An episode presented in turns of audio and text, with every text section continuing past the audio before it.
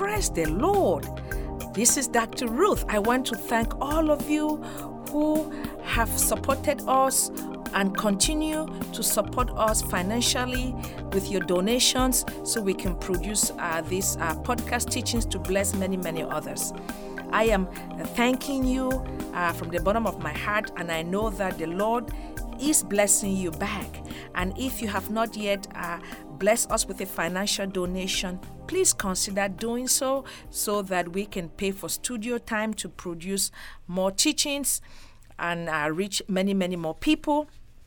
Uh, to donate into this podcast ministry is really simple. We have a safe and secure website. Here is the address for your donation. Uh, the address is drruthtanyi.org slash donate.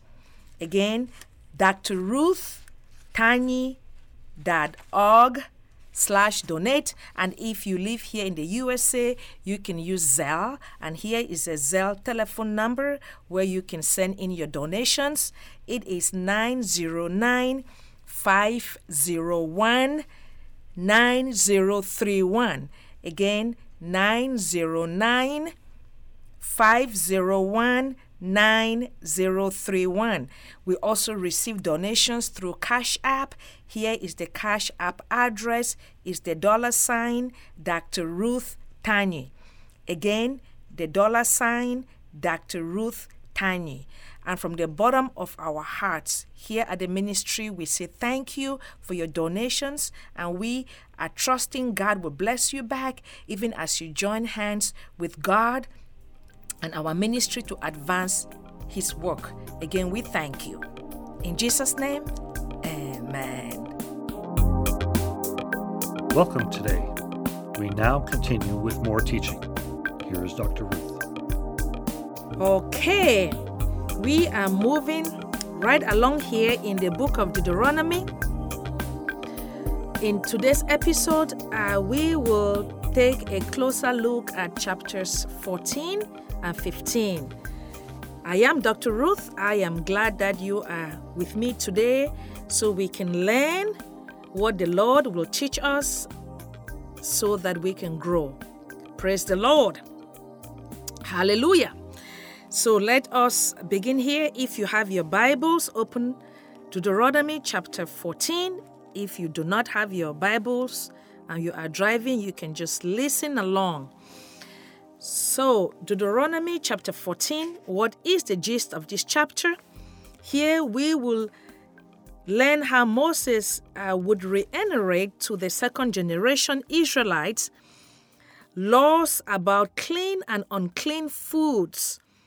If you recall, we already discussed this in Leviticus chapter 11, verses 1 through 23. So I recommend that you go back and re listen to that. But before I even delve into some of these verses, let us go over the major principles why the Lord had to give them, them referring to the Israelites, the law for clean versus unclean foods. If you recall from Leviticus chapter 11, I talked about how it was part of the Lord setting the nation of Israel apart. Okay, setting them apart from the pagan nations. And also, the second uh, major principle for the clean versus unclean foods is because some of the pagan nations used certain types of animals during their pagan worship. So the true living God was prohibiting the Israelites from eating certain types of food and even animals because that was what the pagan nations did. And also, the third major principle is just that of obedience. That way, the Israelites could just learn how to obey the laws of God. So, with that said, verses 3 through 20 here in this chapter 14 will go into details about the clean and unclean animals or foods. I will not go over all of this in details because I already covered this in the book of Leviticus. So I recommend that you go back and re listen to Leviticus chapter 11. But let us begin here by taking a closer look at some verses. I begin with verse 1. You are the children of the Lord your God. Do not cut yourselves or shave the front of your heads for the dead. Right away, this was an ordinance that the Lord had to give the Israelites because the pagan nations did things like this. Okay? The pagan nations shaved the front of their heads uh, for the dead. So the Lord was prohibiting the Israelites that when they get into the promised land, they should not carry out this practice, again, just setting them apart from the other pagan nations. Verse 2 For you are a people holy to the Lord your God. Out of all the peoples on the face of the earth, the Lord has chosen you to be his treasured possession. Again, just like what I was saying, the Lord was setting them apart from the pagan nations, so they were not to shave their hair in that manner. Now we come to verse 3 and the rest of these verses that would begin to highlight the clean versus unclean foods. Let, let us take a look at some of these verses here. Verse 3 Do not eat any detestable thing. Verse 4 These are the animals you may eat the ox, the sheep, the goat. Verse 5 the deer. And uh, the rest of uh, the animals are listed there. We come to verse 6 You may eat any animal that has a divided hoof and that chews the cord. Again, just distincting certain types of animals for the Israelites not to eat because the pagan nations used such animals for their pagan worship. Verse 7 the Lord is telling, telling them the type or types of animals they may not eat, such as the rabbit or the hyrax. We come to verse 8. The pig is also listed as unclean. They should not eat that. We come to verse 9. The Lord is telling them that they may eat living creatures in the water, those that have fins and scales. Verse 10 But those that have no fins or scales, they are not to eat. Verse 11 the Lord went on to talk about different types of birds, those they can and cannot eat, you can read those there in verse 11, verse 13, and verse 15 is just listing the different types of birds. In verse 16, again, the same, listing the different types of birds. We come down to verse 19. The flying insects are unclean. We come to verse 21. They are not to eat anything that is already dead. Again, another reason for them not to. Or another reason for the laws pertaining to clean versus unclean was also hygiene. Okay, obviously, if they were to eat certain types of animals that were already dead, some of these uh, dead animals actually were poisonous because they ate off of other animals. So, this was also to protect them health wise. We come down to the end of um, verse 21 there. Do not cook a young goat in its mother's milk. There are two major reasons for this, or Bible scholars have discussed two possible reasons for this. The obvious one, number one, was because the pagan nations engaged in this practice. The second possible reason is that a young goat in its mother's milk represent life. So, by prohibiting the Israelites to not cook a young goat in its mother's milk, that was highlighting respect for life. So, those were the two reasons, or though those are the two reasons that some Bible scholars are stating for that ordinance right there. We come to verse 22, verses 22 all the way to the end of this chapter will focus on tithing. Let's take a closer look at some of these verses here, beginning with verse 22. Be sure to set aside a tenth of all that your fields produce each year. God is giving them specific instructions, and Moses is reiterating to the second generation Israelites how the tithing ordinance has to be carried out when they get into the promised land. Eat the tithes of your grain, new wine and olive oil, and the firstborn of your heads and flocks in the presence of the Lord your God at the place he would choose as a dwelling for his name. Again, we talked about this earlier that they were to eat the grain and the herds and flocks of their tithing and their sacrifices in that special place that the Lord would appoint for them.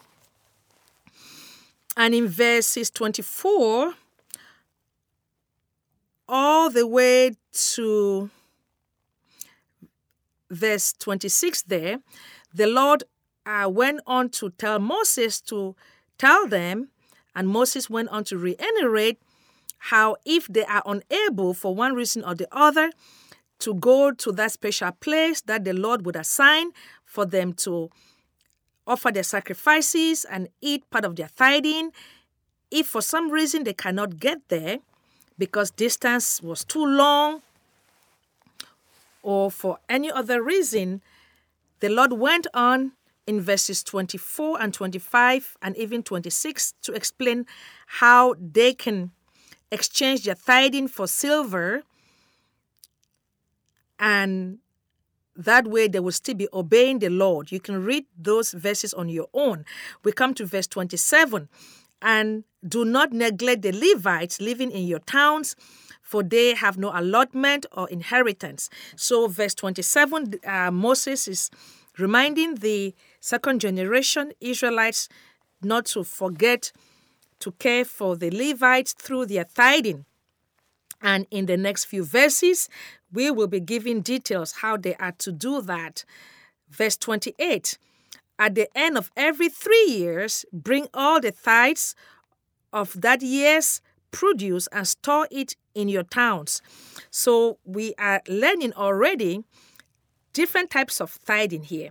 Here, every three years, or at the end of every three years, they have to bring their tithing to a specific place okay, designated by the Lord, okay, in their towns. Verse 29 so that the Levites who have no allotment or inheritance of their own, and the foreigners and the fatherless and the widows who live in their towns may may feed off of those tithings. So that brings us to the end of that chapter. But let's go back and talk about tithing here. So we see how there were different types of tithing. Number one, each of the Israelites were responsible to give a tithe. Okay, we talked about that in preceding chapters and verses. And now we are also learning that at the end of every three years, they have to bring the tithing to the town that they live. And this tithing was supposed to take care of the Levites and the fatherless and the widows and the foreigners that was living with them or among them in their town or cities. This is important because, like I said earlier, back then the nation of Israel was a theocracy. So the country was supposed to be ruled and governed by the commandments that the Lord had given to Moses.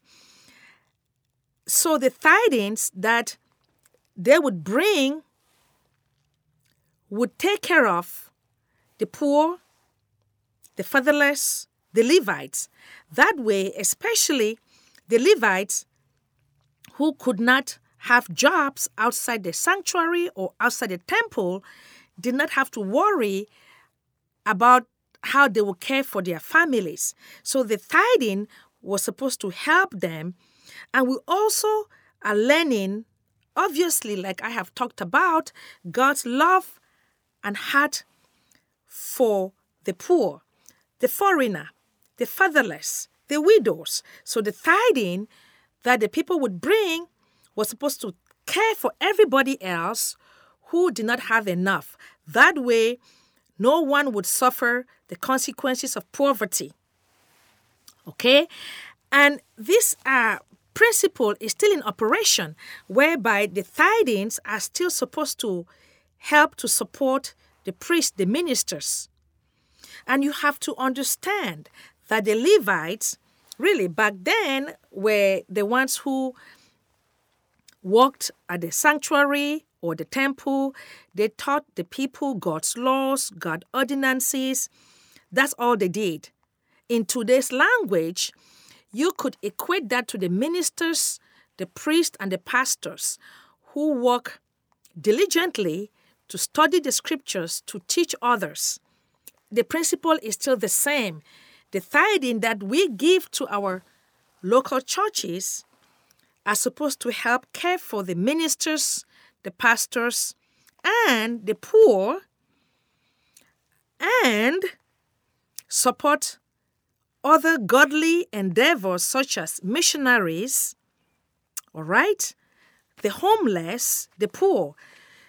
That is why it is so important that we give our tithing to our local church. I know today in the New Testament, people really struggle with that. People would often say, well, Jesus Christ has fulfilled all of the Old Testament laws. Do I still have to tithe? Yes, you do. Jesus Christ himself talked about tithing when he accused the Pharisees of giving all of the tithing, but yet they didn't care or they didn't have the heart of God to carry his ordinances with love. They were only giving the tithing uh, outwardly to impress others, but their heart was not with God. So, as New Testament believers, do we still have to tithe? Yes. But, like we are told in Second Corinthians, that God loves a cheerful giver. We give as we are led by the Lord. 10% is just like a guideline to help us to give back to the Lord what He has blessed us with.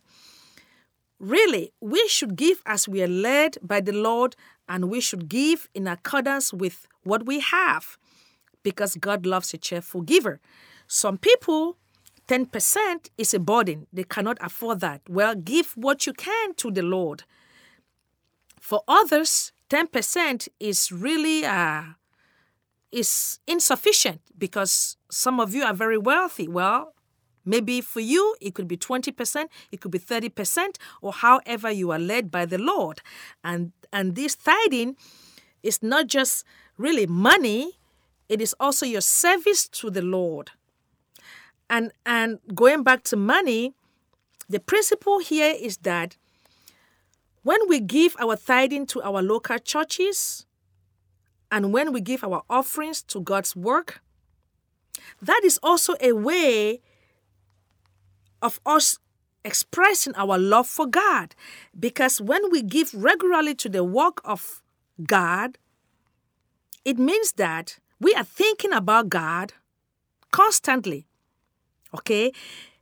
It means that we are looking at God as our priority. When we get paid, the first thing that should come to our minds should be how much can I give the Lord? When we give to God regularly because we love God, that is also helping us, training us to look at God as really our provider because we're giving back to Him whatever we have. Okay? But tithing today should not be done as a religious do's and don't. It should come from the heart. Those people who truly give to the work of God regularly are people who truly love God. They don't give it grudgingly, they don't give it complaining. The moment they get paid, they think about the Lord, they give to the Lord because God is truly our provider. God does not need our money. When we give to the Lord, it shows that we trust Him. It shows that we love God and we are giving to His church so that His work can be advanced here on the earth. God has no other system to advance His work except through people giving and people volunteering to serve. So, yes, we still do need to tithe today out of love, out of trust in God, because He has blessed us abundantly. All right? So, that is what I really wanted to highlight about tithing. That uh, brings us to the end of chapter 14. We go right away into chapter 15 of the book of Deuteronomy, which uh, Moses would reiterate the year of Jubilee to the second generation Israelites. We had talked about this in the book of Leviticus, chapter 25. So I recommend that you go back and re listen to that. But before I even talk about this, Bible scholars uh, say that there is no evidence, evidence rather, at least in the scriptures or in the history of the nation of Israel, that the year of Jubilee actually took place. But the principle, like I discussed in the book of Leviticus, the principle for the year of Jubilee or the year for canceling debt was so that it would prevent the nation of Israel from getting into poverty. That way, everybody is blessed, the rich and the poor. That way, wealth is redistributed. That way, everyone feels important. Everyone feels a sense of freedom, a sense of liberty. Everyone experienced a sense of love. Okay? But like I said, this probably never took place, but the principle behind it was awesome. Obviously, everything from the Lord is awesome. So, with that brief background, let's take a closer look at certain verses here. Verse 1 out of Deuteronomy chapter 15. At the end of every seven years, you must cancel debts. Verse 2. This is how it is to be done. Every creditor shall cancel any loan they have made to a fellow Israelite. Right away, if this was done, it would have promoted just, just a freedom from not owing somebody. Just think about that yourself. Today, most Americans are in debt up to their throats from credit card, school loan. Imagine if after seven years all of your debt was cancelled. Think about that joy in your heart. Think about that freedom. Wow.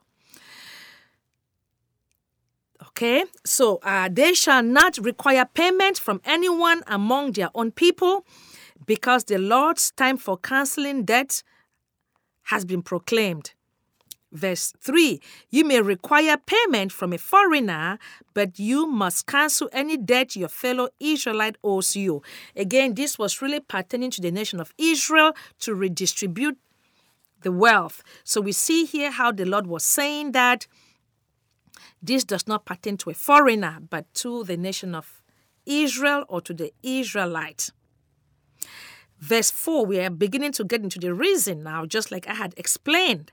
However, there need be no poor people among you, For in the land the Lord your God is giving you to possess as your inheritance, he will richly bless you. So here we see how the the reasoning behind this debt cancellation was to avoid permanent poverty. Verse 5 If only you fully obey the Lord your God and are careful to follow all these commandments I am giving you today, for the Lord your God will bless you as he promised. And you will lend to many nations, but will borrow from none. You will rule over many nations, but none will rule over you. So again, we see Moses telling them if you obey the Lord, if you cancel the debt of your fellow Israelites, you will be rich. Other nations will come and, and borrow from you. You're going to rule over other nations. This would have really heightened the wealth of the nation of Israel to the extent that other nations would come and borrow from them. That is what that is saying. And verses 7, the Lord went on to talk about how the Israelites should not be greedy or stingy towards their fellow Israelites. Okay, they should be open handed. That is in verse 8. And in verse 9, the Lord went on to warn them that they should not harbor any wicked thoughts of being tight fisted or having a hardened heart towards their fellow Israelites, for that is considered a sin towards the Lord. That the debt has to be cancelled in the seventh year. Wow. We come to verse 10 Give generously to them, referring to the poor, and do so without a grudging heart. Then, because of this, the Lord your God will bless you in all your works and in everything you put your hand to. Verse 11 There will always be poor people in the land. Therefore, I command you to be open handed toward your fellow Israelites who are poor and needy in your land. This is powerful.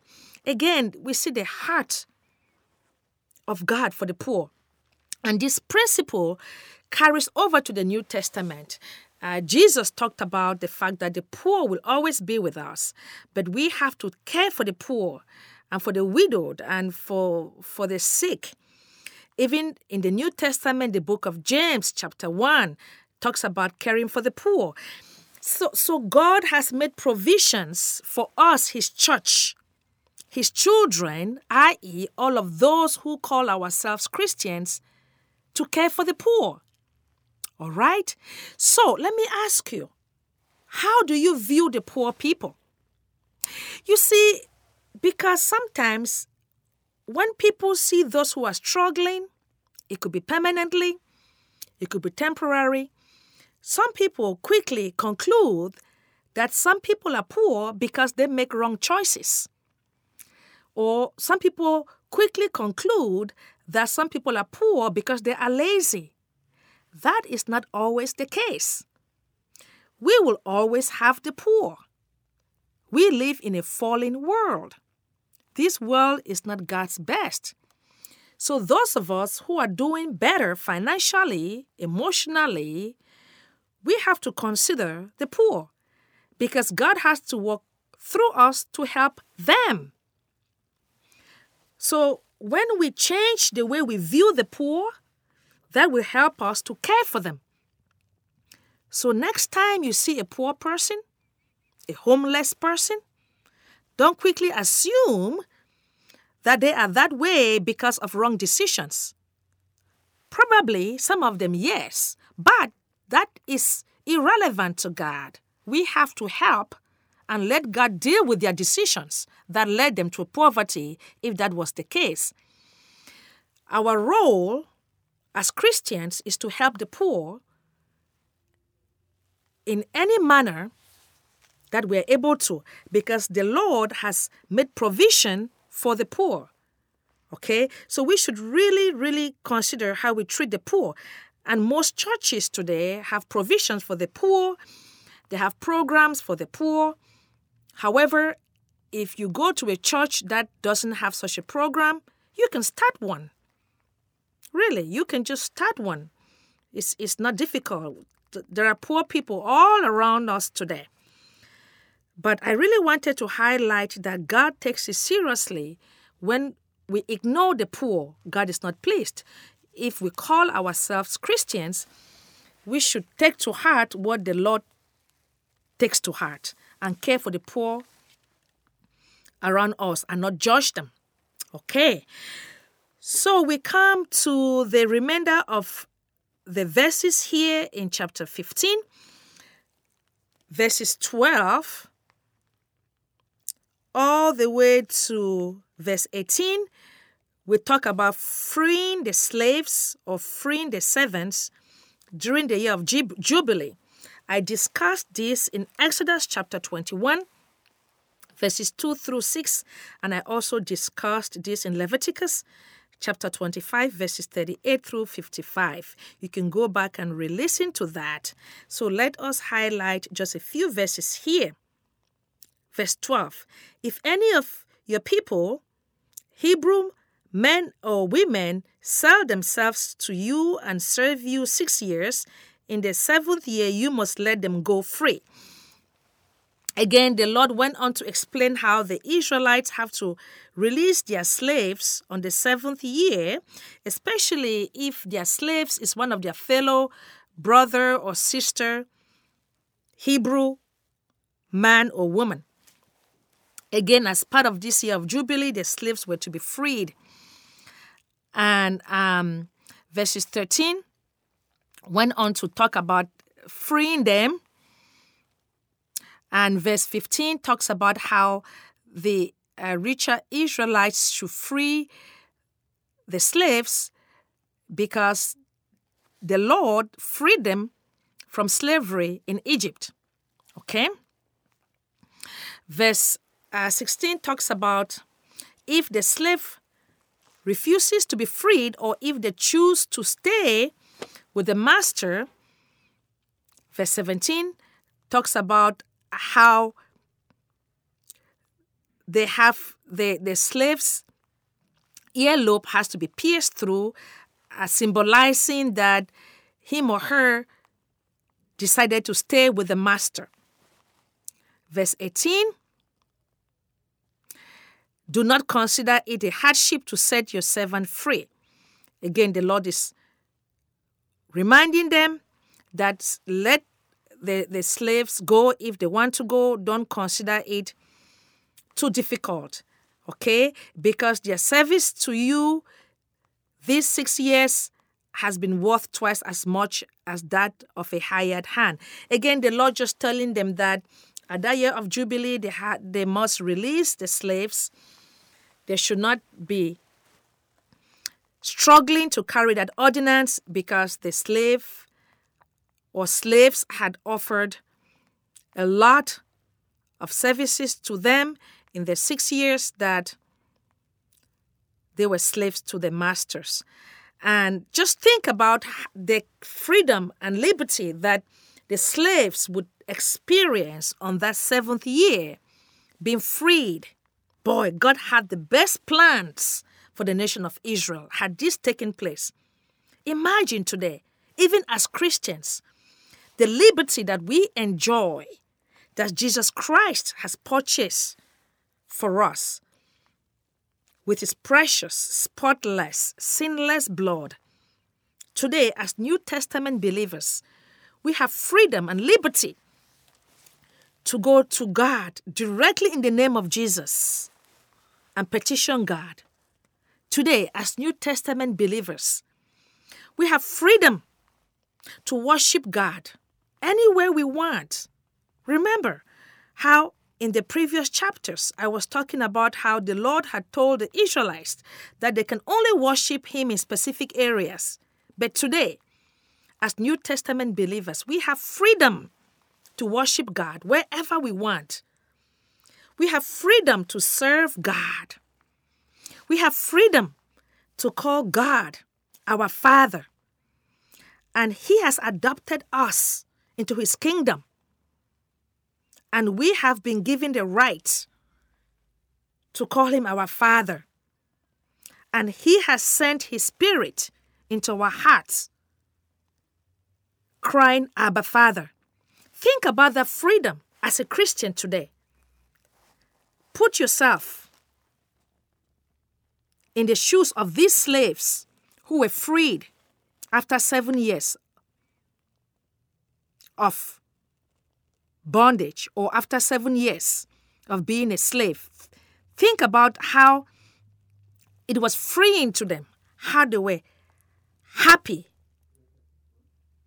We have that happiness today, except we have it permanently in Christ. We have that liberty today, except we have it permanent in Christ. We have that liberty today to overcome the evilness that is plaguing this world. We have the liberty and freedom to overcome the lies and deception of Satan. We have the freedom today to go to God directly. Glory to God. Isn't that awesome? What Christ has done to us to give us that freedom and that liberty permanently, okay? Not temporary. Hallelujah. All right. So we come towards the end of chapter 15 here, verses 19 all the way to the end of this chapter. The Lord would speak to the second generation Israelites through Moses about consecrating the firstborn animal for himself. Okay, we come to verse 21. The Lord would give specific instructions again how it has to how it has to be a perfect animal, a spotless animal. Of course, all of that was a foreshadow of Christ Jesus, the perfect Lamb of God. In verse 22, again highlighting how the Israelites were to eat the sacrifices in a specific place assigned by God. Verse 23, again highlighting how they cannot eat the blood from the animal. So that brings us to the end of chapter 15. So, what are the major principles and applications we have learned from chapters 14 and 15? Principle number one consecration. I talked about that the clean versus unclean foods, or the clean versus the unclean animals, how the Lord used that as a way to set the nation of Israel apart, and how some of the pagan nations use certain types of animals as part of their idolatry worship of their pagan gods. So the Lord had to distinguish between the clean and unclean animal. All of that being a part of setting the nation of Israel apart. Okay? Major principle number two, I talked about the principle of tithing. Okay, I spent uh, quite some time explaining that. Hopefully, you recall. And then, of course, the fourth principle is that of freedom. So, what are the measure applications here? Freedom in Christ. I talked about that already, how we can go directly to God in the name of Jesus Christ. We have that freedom, which the Old Testament people did not enjoy. We can call God our Father. We have freedom from the hands of Satan, the evil, evil one. We've been freed, we've been delivered from the kingdom of darkness. Our freedom in, in Christ is permanent, it is eternal. But we cannot abuse our freedom. We cannot abuse God's grace because God is watching. And if we dare to abuse our freedom in Christ and practice sin, guess what? The enemy will sneak into our lives and, and kill, destroy, and devour us. That is out of John 10 10. So we should use our freedom to elevate Christ, to bring many to his kingdom, and to glorify his name. Okay. Uh, with regards to the principle of tithing, I talked about how in this New Testament era, we give out of love for God. We give because we trust God. And Jesus teaches us in Matthew 6 21 that where your treasure is, there your heart will be. The way we give to God tells a lot about our heart towards God.